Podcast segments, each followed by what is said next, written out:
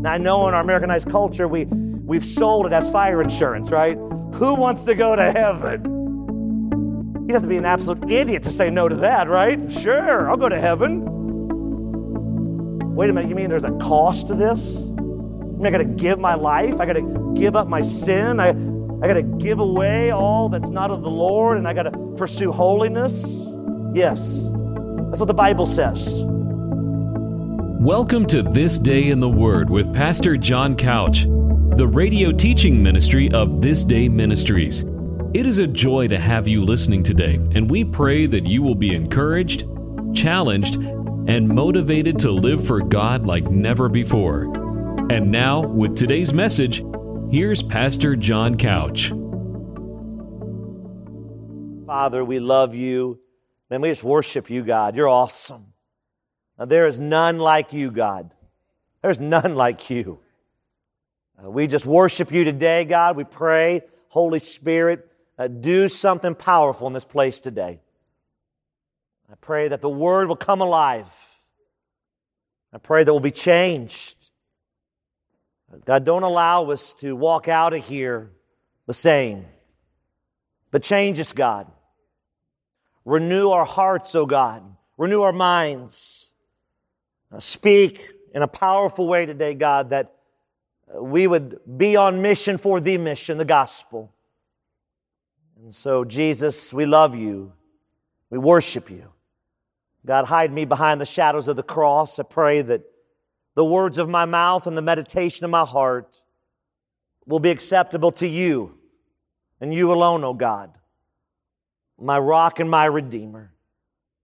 God, to you be the praise, to you be the glory as we worship you through the word right now. And we pray this all in Jesus' name. And all God's people said, Amen. As you're seated, James chapter 1, we have made it to verse 27. We are at the end of chapter 1 of James. And all God's people said, Amen, amen. I said before, I'd rather go slowly and unpack this word by word, verse by verse, that we might internalize it. Because, church, we know this that when we internalize the word, we're changed by the word. We're internalizing it to be changed. Not here to fill a time slot, you know, not here to check off a box, not why we're here. I'm not here to convey information. Uh, this is the Word of God. Amen? The Word. And we're going to be very intentional as we continue to go forward that we know the Word changes us, it transforms us. So here in James uh, chapter 1, 27, I was thinking of uh, Charles Spurgeon here this past week and some of his writings, and he made this statement that really struck me, and I want to read it to you. He said this If we want revivals, and we talk about it, man, we want revival, right? Everyone raises their hand, we raise our feet, we're excited, God's on the move, all the lingo and the phrases. But if we really want revivals, we must revive our reverence for the Word of God. Uh, what you see going on in the culture today is a work of the enemy. It's to destroy the family, to destroy what's going on that's God honoring. And we know this, church. You know this. We've talked about it, that the answer is and forever will be Jesus Christ. That is our answer. There's no other answer what's going on in your world, your struggles, your problems, your heartache, your disappointments, your pain. His name is Jesus. We must cling to that church. We must never let go of that truth. Don't be tempted today to let go of that truth. I don't know what you're going through. I know this though, every person gathered here, every person, myself included, like some people think that because you're a pastor, like you get some like glory pass. Like you, you go around and collect 200, you know, without any struggles or trials. I don't know whose mail you're reading. Uh, it's not living my life. I'm not floating around on a cloud, playing a harp, eating bonbons, singing kumbaya all day long. I'm fighting a battle. Man, the enemy's coming after me. Like all day long, he's like, he's, he's pounding me with his fiery darts. And I have to have the truth of God's word. If I get out from under that, if I don't, like Spurgeon said, if there's a reverence, just a, like when you open the Bible, even right now, it's on your lap, it's on some device, you have it open right now. do you look at it and go, oh man, oh, oh this is amazing. This is amazing. This is what will change my life. This is what will bring me what I'm craving and hungering for because it's, it's the truth. Well, here in James, uh, chapter 1, 27, and the title you'll see there in your notes is What Really is Pure and Undefiled Religion? What really is it? Well, here's what James 1 27 says Religion that is pure and undefiled before who? Not a trick question. Before God the Father is this to visit orphans and widows in their affliction and to keep oneself unstained from the world. Now we need to pray. We need to get on our face, church. Man, our country's in trouble. We, we need to pray with such a vigor, such a passion, because the reality is this I'm learning is that on this independence holiday, the reality is that if we're truthful as a nation, we have independence from God.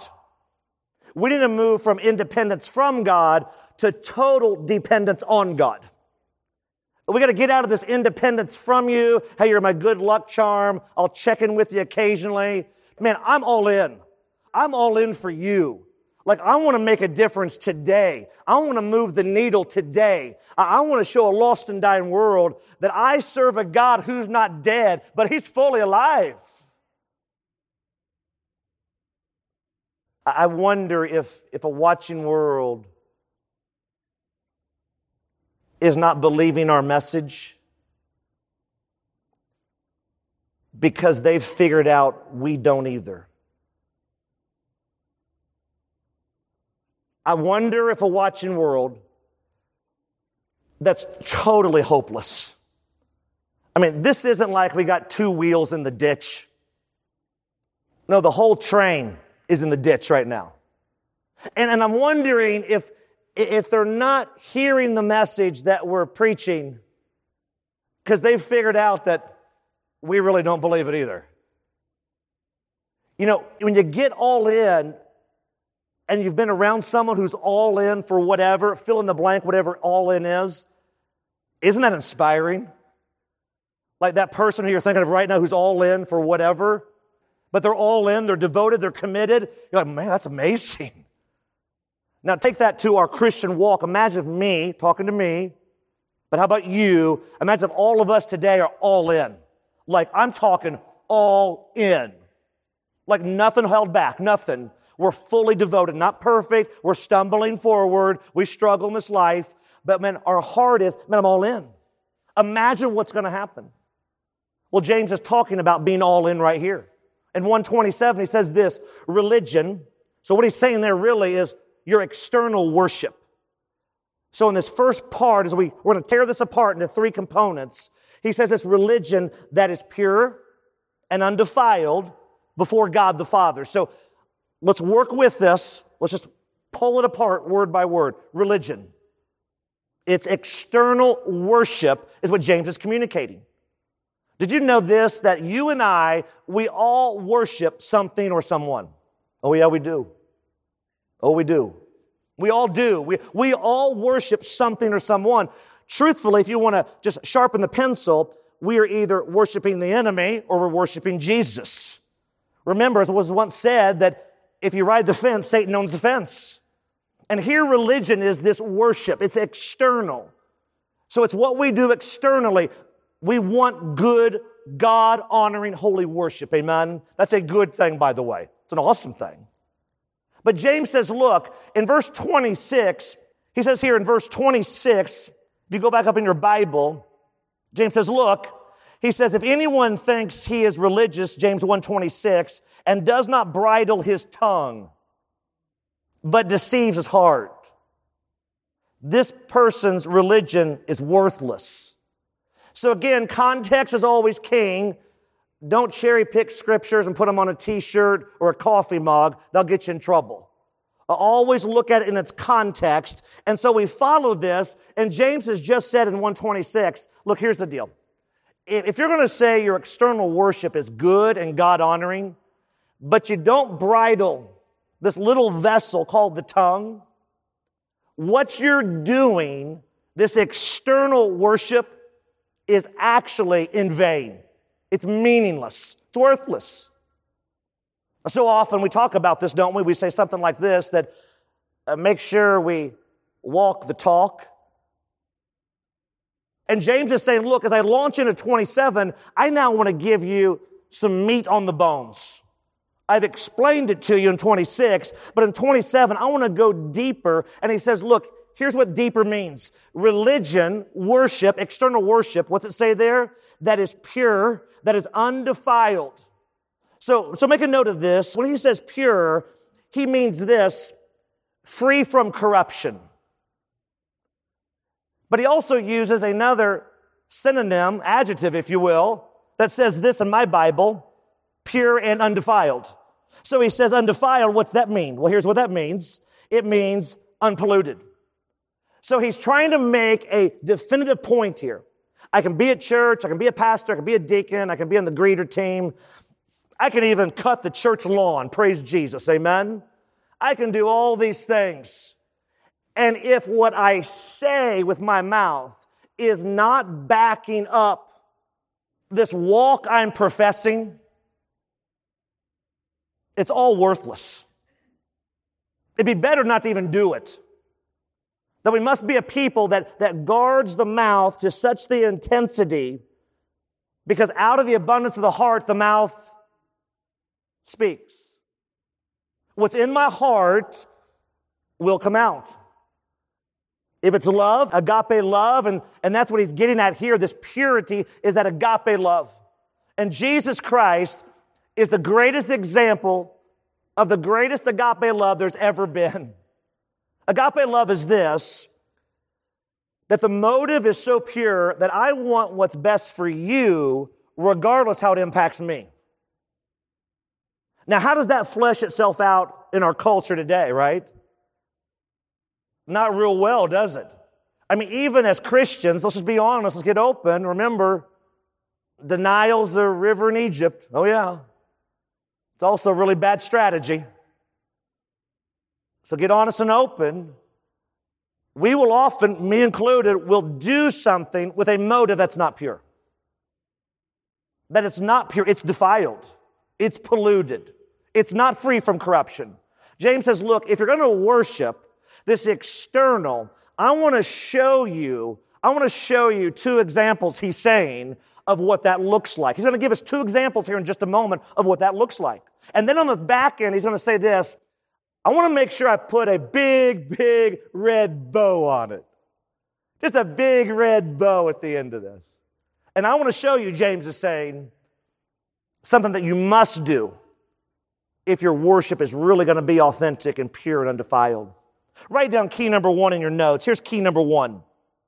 So, key number one as a fully devoted, don't miss that, as a fully devoted Christ follower, I must desire that my acts of ministry will be pure and undefiled. Let me say that again. Key one, write it down. As a fully devoted Christ follower, I must desire that my acts of ministry will be pure and undefiled. Now, now think about this for a moment. Go back up in your Bible for a second and look there at verse 27, this one phrase. Religion that is pure and undefiled before who? Say that loud. Before who?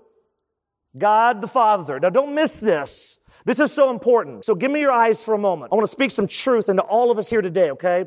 So give me your eyes here for a moment when you worship the Lord, when I worship the Lord, I'm talking about external acts of worship. Don't miss this truth. Our audience is one, and his name is God the Father. See, typically we get this all backwards. Typically, we go, well, I got to please this person and I got to make sure they don't get upset. And I'm over here and then we're spinning this plate and now we're spinning this plate. And what starts happening? Man, you're running over here and you're running over there and you're running here and you're running there. And what happens? What happens? Your plates. Well, they start breaking, don't they? If we begin to, as the song says, turn our eyes upon Jesus, the things of this earth really do grow strangely dim in the light of His glory and His grace. Amen? And so as we shift to Him and go, God, from this day forward, on this day forward, I'm going to seek to please you. And as you begin to please Him in His sovereign plan, He will take care of all these other plates you've been trying to spin.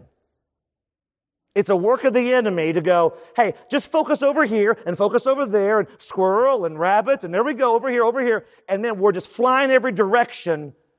And God's over there going, man, I'm over here.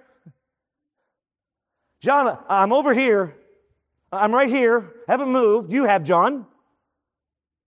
No, it's always before God the Father. I made that note there in key number one a fully devoted Christ follower will desire that my acts of ministry, don't miss that. Kind of a rhetorical question, but not really. How many people today are ministers for Jesus? Out of curiosity. Just me, right? That's my job, right? No. Every person who's given their life to Christ is now a minister in the Lord's army to go make disciples that make disciples that make disciples. That's what you've signed up for. Now, I know in our Americanized culture, we, we've sold it as fire insurance, right? Who wants to go to heaven? You'd have to be an absolute idiot to say no to that, right? Sure, I'll go to heaven. Wait a minute, you mean there, there's a cost to this? I mean, I got to give my life. I got to give up my sin. I, I got to give away all that's not of the Lord and I got to pursue holiness. Yes, that's what the Bible says. And by the way, that you'll never regret getting to the end of your life going, wow, I gave Jesus everything, but I've been around people at the end who got to the end. And there was great regret at the end of that bed, at the end of their feet. A pile of it. Why didn't I? Why didn't I just surrender everything to Him? James says if your worship, this external, it must be pure, it must be undefiled, it must be that fully devoted Christ follower. I made a note as well. I, I said this phrase years ago, and I, I thought of it again this past week, but, but I said this I, you, we must never allow working for God to take precedence over worshiping God.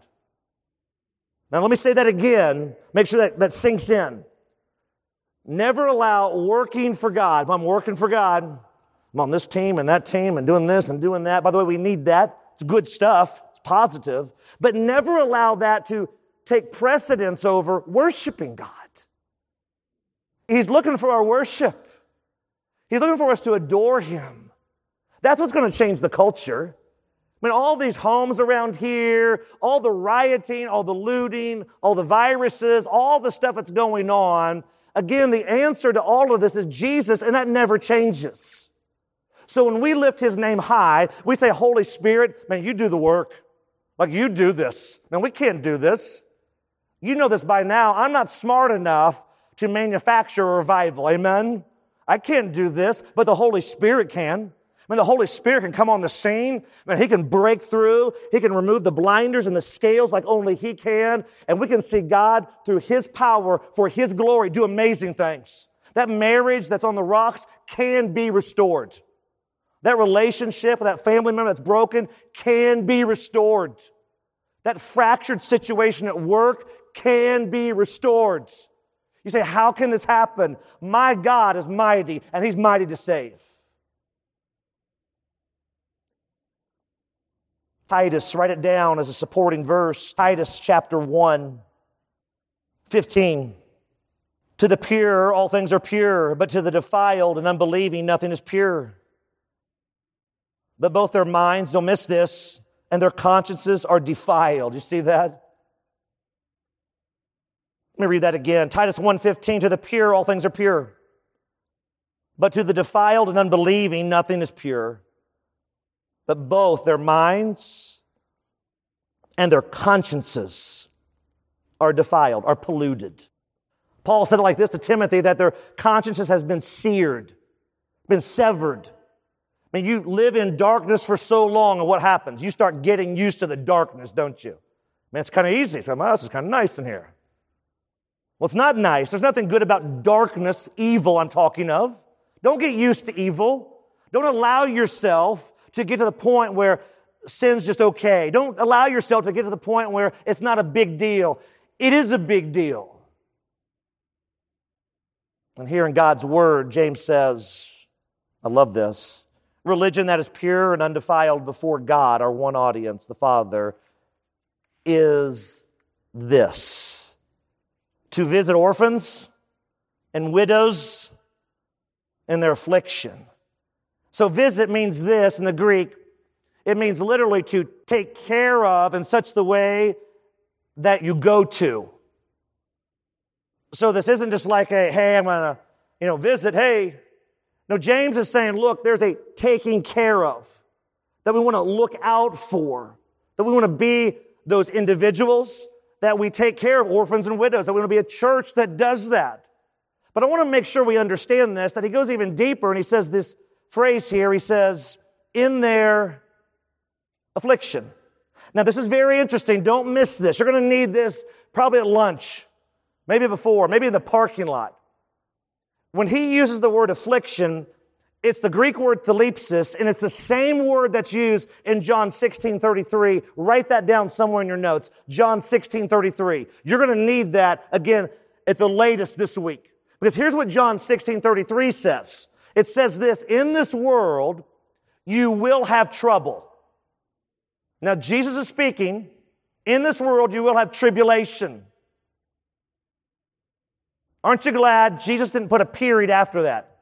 In this world, you will have tribulation, period. Good luck. Hope this thing works out. No, he says, but be of good cheer. Why? Because your circumstances improve? No. Because you finally marry that person you want to marry? No. Because you finally get that house or that car or that retirement account? No. But be of good cheer because I, Jesus, have overcome the worlds. See, in the midst of your pain today, church, in the midst of your pain, in the midst of what you're going through and the struggles and the heartache and all the challenges, whether God goes your way or not is not the issue. The issue is will you still go His way when He doesn't go your way? in your life today, right now, what you're thinking on, you're struggling with. Whatever that is, and maybe for some of you, you're like, which one, preacher? Like I got them all over the place. Pick one. Whichever one right now is dominating your mind. Remember, data center, circus between the ears, this is where we think. All this goes on right here. Like right now, I could say, don't think about the issue you're struggling with, and what will that reverse psychology do right now? You're thinking about it, aren't you? In this world, you will have trouble. In this world, there are widows and orphans and their affliction. The same word. It means it's, it's a pressure or it's a pressing together. When you're in your struggle, don't you feel that? Man, you're like, there's pressure. Man, I can't take this. This is too much for me. I don't know how this business is going to work out. I don't know what's going to happen to my family. How are we going to pay all these bills? Man, there's a pressure. It's just, it's constant. You're like, Lord, man, man, can you just cut me some slack? Can we take a break? Just like a, a vacation for one or two days on this, God, please? No, see, understand this. Do you and I typically have empathy for those that we ourselves don't go through what they're going through? Of course not. I mean, we feel bad and we say, I'll pray for you and try to encourage them. What happens though when you've walked the same road? Man, you're dialed in. Like, you're one of these, right? Man, you're dialed in. You're like, okay, uh, we're reading each other's mail, walked the road together, been there. I get it. See, widows and orphans have affliction, and so do the rest of us. And so when he's saying widows and orphans, he's not regulating this just to widows and orphans, by the way. He's giving two examples. He said, here's two examples in my context. James is saying, in my day, as he's imploring that reader, but he's also imploring us to say, look, make sure that as you worship this external thing you're doing, make sure that it's pure and undefiled. And here's what it looks like. Here are two examples of how that will back up what you're saying and doing. Go minister to people that can offer you nothing. It's really easy to want to minister to people that can do something for us, right? It's easy. But when we, to the least of these, so to speak, go do an act of service, an act of worship that no one knows about, and we're willing to do it without any fanfare, not bringing television crews with us, man, we're just like, here, we'll do whatever to minister to the body of Christ. Man, that's worship, isn't it? That's worship. I, am thinking of one guy years ago. His goal, his goal, his mission in life was to do everything he could to serve people inside that church, outside of that church, with one stipulation that no one knows about it, what he's doing. Is that not awesome? I mean, that's a guy, that could be a woman right now who goes, My audience is one. I don't need it. I don't need it from anyone. I just want, God, I want you to be glorified. I want to direct all the praise to you. You're listening to This Day in the Word, the radio teaching ministry of This Day Ministries. All of Pastor Couch's messages are archived and are free to download at thisdayministries.org. In addition, you can share your prayer requests with us via email. Our email address for prayer requests is prayer at thisdayministries.org. That's prayer at thisdayministries.org. And now, back to This Day in the Word with Pastor John Couch.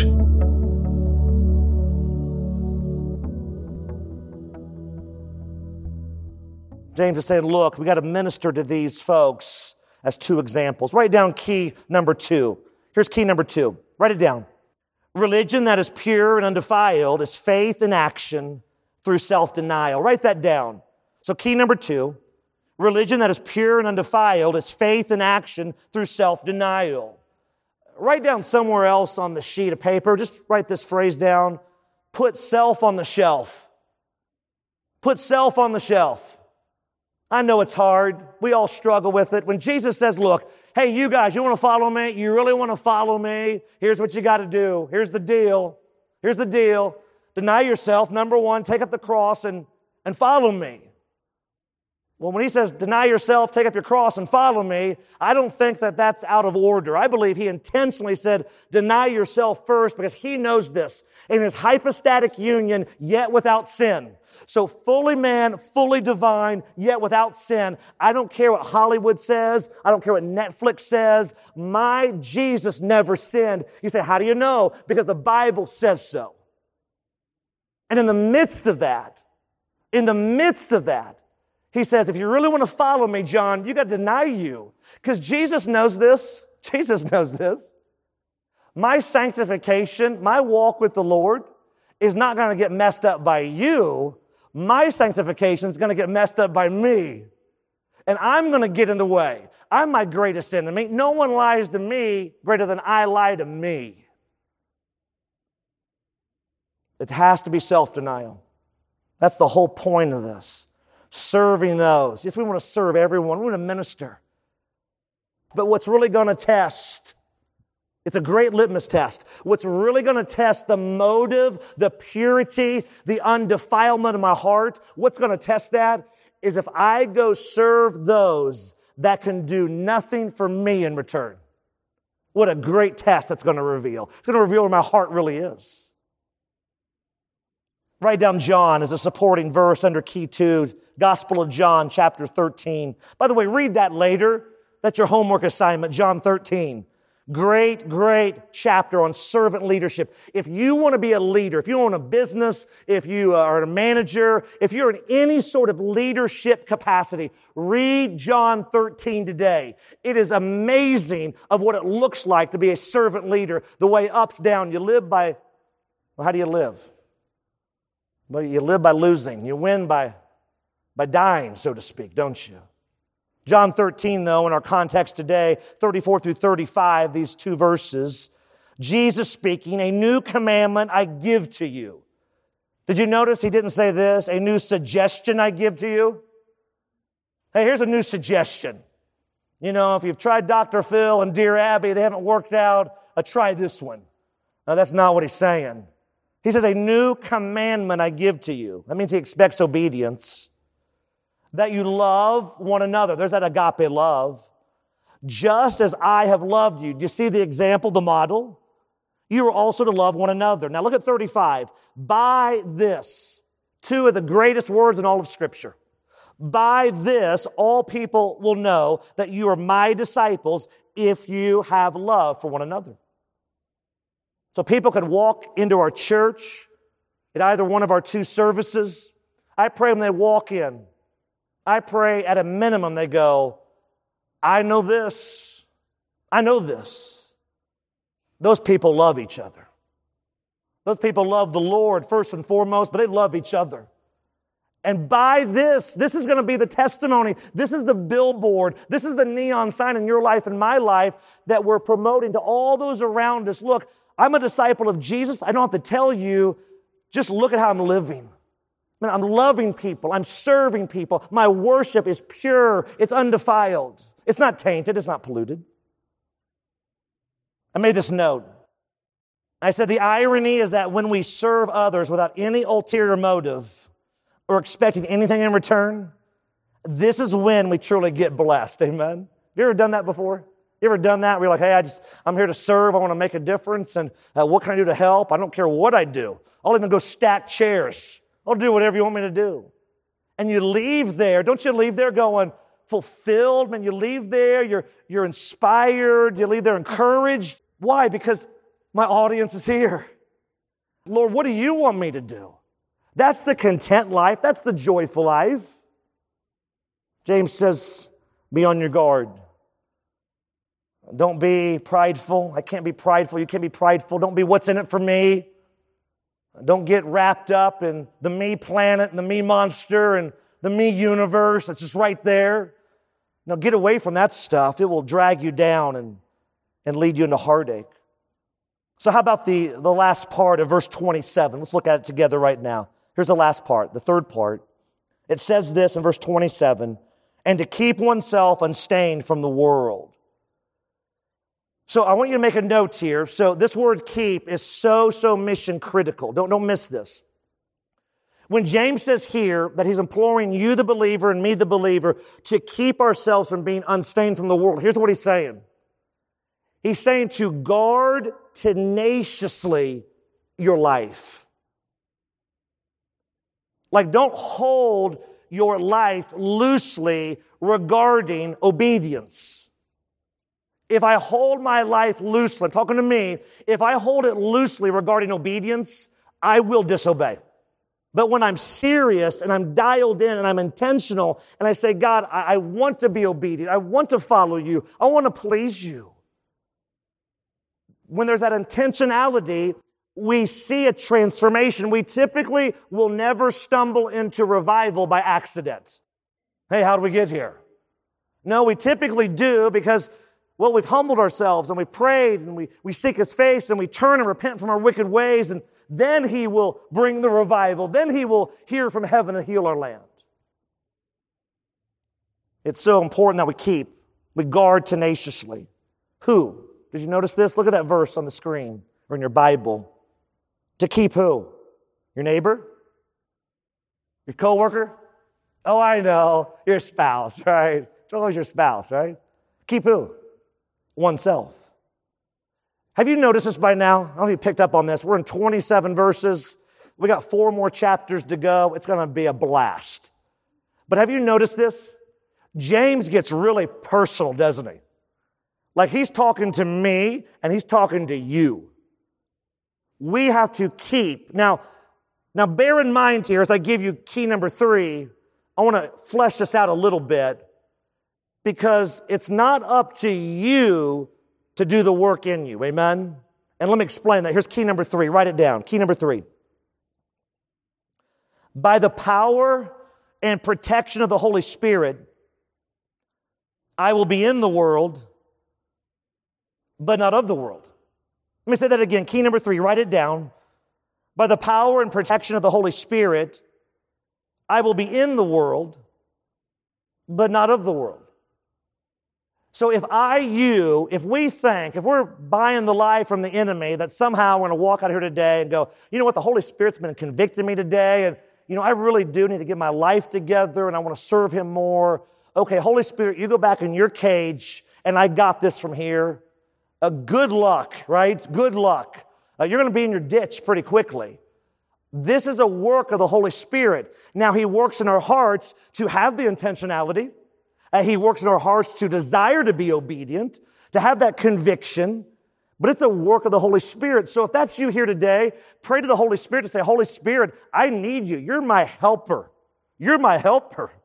I need your help in this. I can't live this life, but I know you can in me, through me, and beyond me. That thought stirred several things in my mind because you look there at 27 in your Bible and it says this to keep oneself what? Unstained from the world. Now, what's that mean? Well, it means this to keep spotless, to make untainted, but also this free from hypocrisy. Now that's very interesting when you look at this as you make that note there, because when James is talking here, he says, look, this is what real worship looks like. That's pure and undefiled.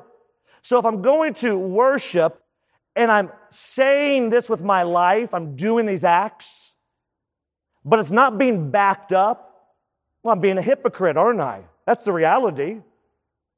When James is saying here, I want you to go out and minister to those that can do nothing for you. And by the way, not again all encompassing. There's so many different things we can do in addition to. We want to serve the orphans. We want to serve the widows. Amen. But there's so much else we can do in addition to that we need to do.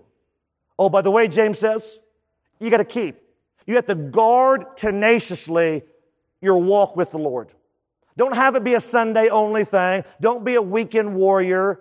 Uh, you know, don't show up a couple times a month, couple bucks on the offering plate. Hey, I did my duty. Check, check. Uh, don't get to that. That's cold. That's calloused. That's a heart that's rebelling against God. Don't go down that path. Don't do that. I've seen way too many people in all my years of ministry raise a hand, say a prayer, do a cartwheel, sign a card, get dunked. Where are they decades later? No one knows. Does Jesus have the power to save and to keep? Does the Holy Spirit have the power to seal for the day of redemption as the word promises?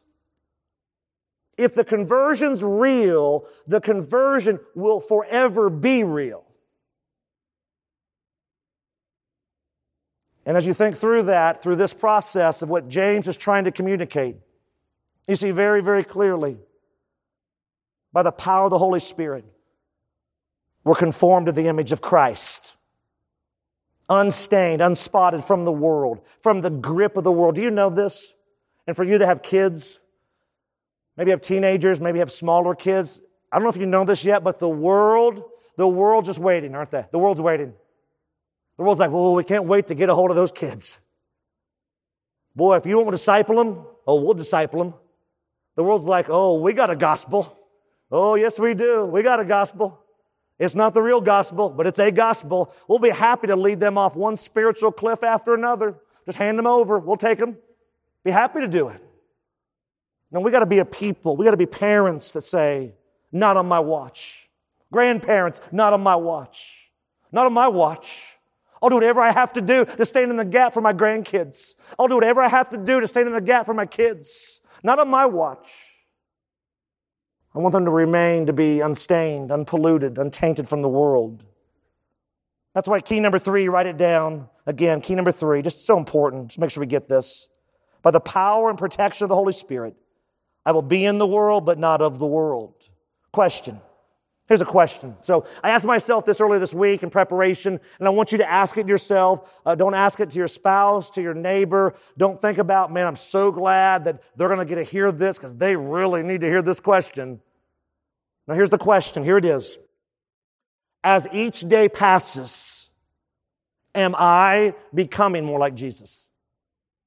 Just ask yourself that. I asked myself, and to be blunt, I've had some crummy days recently. Ask that question as each day passes, am I becoming more like Christ? Do you see that? Do others see that in you? We'll deceive ourselves, but others will prayerfully speak truth into our lives. And they'll say, well, you know, a little bit or not so much, or hey, I think you're on the right track, whatever it might be, but are we becoming more like Christ? How about when you and I are at work? You go to work. Are the conversations we're in? When the off color, foul, unchristlike jokes are passed around the office, do we laugh along? Do we chime in? Or do we stand for Christ in a loving, yet Christ honoring way? You know I figured out over the years? I came to this conclusion a long time ago. We'll never lead people to Jesus by endorsing their sin.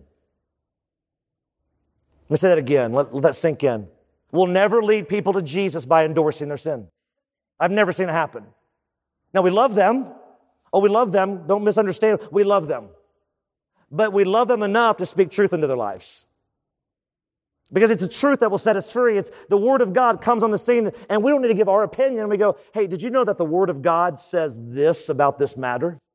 And we let the Word of God do the work. Judges 2, write this down. Judges 2, verses 2 through 3. So, Judges 2, 2 through 3. Here's what the Word of God says, and God's speaking to the kids of Israel. And they were such a great bunch of people, weren't they? Just obedient, loved to follow the Lord, didn't they? Man, they did whatever the Lord wanted, right? Well, it's not the, the way the Bible unfolds. Here's what he says to them Judges 2 2 through 3 and you shall make no covenant with the inhabitants of this land. So here's a command. Command number one don't make a covenant of those that are not of the Lord. You shall break down their altars. Command number two. Get rid of their idols, is what God says, as they're taking over the land. Now, here's his response based on their response to his two commands. But you have not obeyed my voice. What is this you have done? So now I say, uh oh, right? This is not good. So now I say, I will not drive them out before you, but they shall become thorns in your sides, and their little g gods shall be a snare to you. In other words, this God's saying, Look, kids of Israel, you made this bed, you sleep in it. He says, Look, I'm going to give you two commands, really simple. I'm giving you the land. He told Joshua in chapter 1 there, I'm going to give the land to you. You're going to take on the Jebusites and the parasites and the termites and everyone else. And he says, Look, as you're taking these folks on, here's the deal. I'm giving you the land. He said on the front end, I'm giving this to you, and they still disobeyed. And he says, Look here, because you made this covenant with the idolatrous nations, because you intermingled with idolatry, because you did not tear down their altars, here's the deal. I'm going to allow them to be a snare to you. I'm going to allow them to be a thorn in your side. See, sin always has consequences, doesn't it? We're forgiven, praise Jesus, amen? But it always has consequences. I was processing that, and here's the thought that the Lord spoke into my life, and I'll ask you as well. What altars and idols is God asking you and I to tear down right now? Like, what altars have we built? What idols have we built just not some funny statue over in Africa, but idols that we're putting before God. Anything we put before God is an idol. Anything. So, what idols right now is the Holy Spirit speaking to you, speaking to me, saying, John, I need you to tear down these altars. I need you to tear down these idols. You can't have these in your life any longer. They are killing you. Because the thought came to me as well as professing believers, we are much better at idol worship than we give ourselves credit for. As professing believers, we are much better at idol worship than we give ourselves credit for. And God says, look, if you're going to have worship that is pure and undefiled, it's going to be ministry to the least of these, but it's also going to have a, you're going to have a heart that longs to please me, God says. Not a heart that's just okay to be in the middle. Not a heart that it's just okay to go along to get along. Not a heart that's callous. Not a heart that's cold. But a heart that says, God, will you take this heart of stone and will you give me a heart of flesh? Create in me a clean heart, O God, and renew a right spirit within me. Therefore, are we going to war against this sin? Is the real question. Are we going to war against the sin and idols and altars that have been built up in our lives? Are we going to war against it? Are we just okay? They're hanging around. We'll never be the people, we'll never be the families, we'll never be the church, we'll never be the nation that God longs for us to be as long as, as long as we keep these idols built, these altars built in our lives. We'll never be. We'll never be. Hear my heart on this. We'll never be individuals. We'll never be families. We'll never be churches. We'll never be the nation that God has called us to be. As long as we allow these altars and these idols to remain in our lives. That's why our last key verse here, write it down. Last key verse, here it is. 1 John 2 17. 1 John 2 17 says this, and the world is passing away. Did you catch that? Along with its desire. But whoever does the will of God abides forever. Let me read that again. This is a powerful, potent verse that all of us should memorize. Here it is 1 John 2 17. And the world is passing away along with all its desires. But whoever does, but whoever obeys the will of God abides forever. Did you catch that? This world is passing away. Like all the stuff of this world, all the things that we think are going to give us that hope and security and identity. Well, if I buy this, live here, drive this, whatever, fill in the blank. If I just, if I just, if I just. It's a dangerous game to play, isn't it? If I just. If I just. How about if we just obey the Lord? We start obeying the Lord. Don't worry about the stuff that's passing away. It's here today and gone tomorrow. Life's but a vapor. It's what are we doing today for the audience of one to show that our worship is real, it's pure, it's undefiled, it's authentic. That's the goal we make disciples that make disciples. That's why sin has four phases. And it appears so innocently, doesn't it? First, we think about it. And we start thinking, don't we? Well, that mind starts working.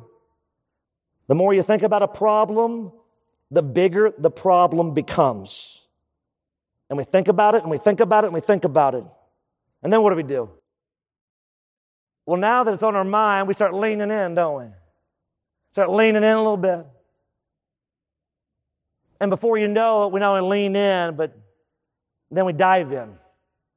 So we think, we lean in, we dive in, and number four, sin begins to take up residence in our lives. Those idols, those altars, they're everywhere.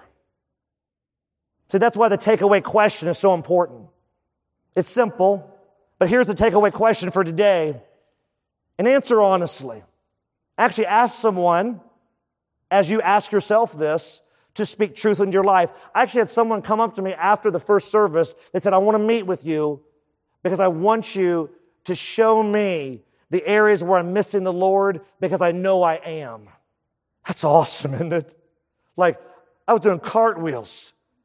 I mean, imagine if we all did that, myself included. Find someone who you can go to, you trust, and say, Look, when you see my life, when you see it, what do you see in my life that I value most? Because how I live my life will be a billboard, a neon sign for what I value most. You can't escape it. You can't keep it hidden. It's not covert. You, can't be one of those that goes, you know, hey, I'm, I'm in for Jesus on Sunday and the rest of the week, you know, it's really not that real important to me. At some point, here's the deal. Listen closely. You can only keep up the charade for so long. At some point, it's going to get exposed for me and for you. That's why the action step is this. Here it is, action step. Write it down. I will daily seek to be obedient to God's call on my life. Pretty simple, isn't it? So just think about that for a moment. If I leave here today, if you leave here today saying, look, here's the deal. Man, we're all in for Jesus. We're going to seek to be obedient to Him. Audience of one. Don't worry about everyone else right now, but audience of one. As we seek to please Him today, watch what He does. Put Him to the test. Watch how he blesses. Watch how he guides. Watch how he takes your mess and creates a message. Watch how he takes your trials and creates triumph. Watch what he does, that he'll take your brokenness and give you a breakthrough that you never imagined. That's how our God works. But we got to remember, as James 1:19 says, it's a practical way. James 1:19, a practical way to flesh out obedience. James 1:19, know this, my beloved brothers. Let every person be quick to hear, slow to speak, slow to anger. So, how can you listen? How can you listen?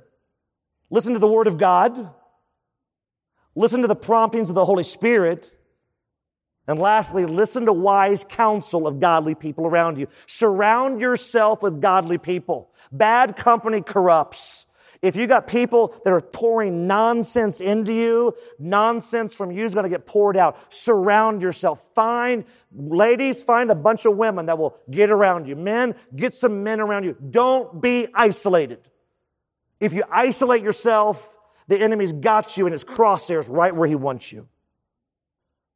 Father, we come before you today as we have opened your word. God, I pray that you are speaking in a powerful way right now all across this room, God, I pray, would you just be speaking in a mighty way?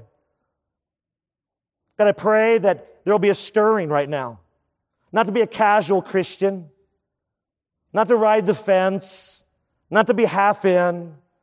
God, I pray for someone today, maybe many people today in this room that, God, I pray this will be the day, the day in their life that they said, I am all in for Jesus. I surrender all is no longer a song. It's the mantra of my life. So, God, will you do a work? Will you do it now? God, show us what our battle cry should be for those believers in the room today. You've been listening to This Day in the Word, the radio teaching ministry of This Day Ministries. Don't forget that all of these messages are archived and are free to download at thisdayministries.org. That's thisdayministries.org. In addition, if you have been blessed by the teaching of God's Word during this day in the Word, we would love to hear from you. Our email address is info at thisdayministries.org. Thanks again for listening as we strive to honor Christ and impact our world as we spend this day in the Word.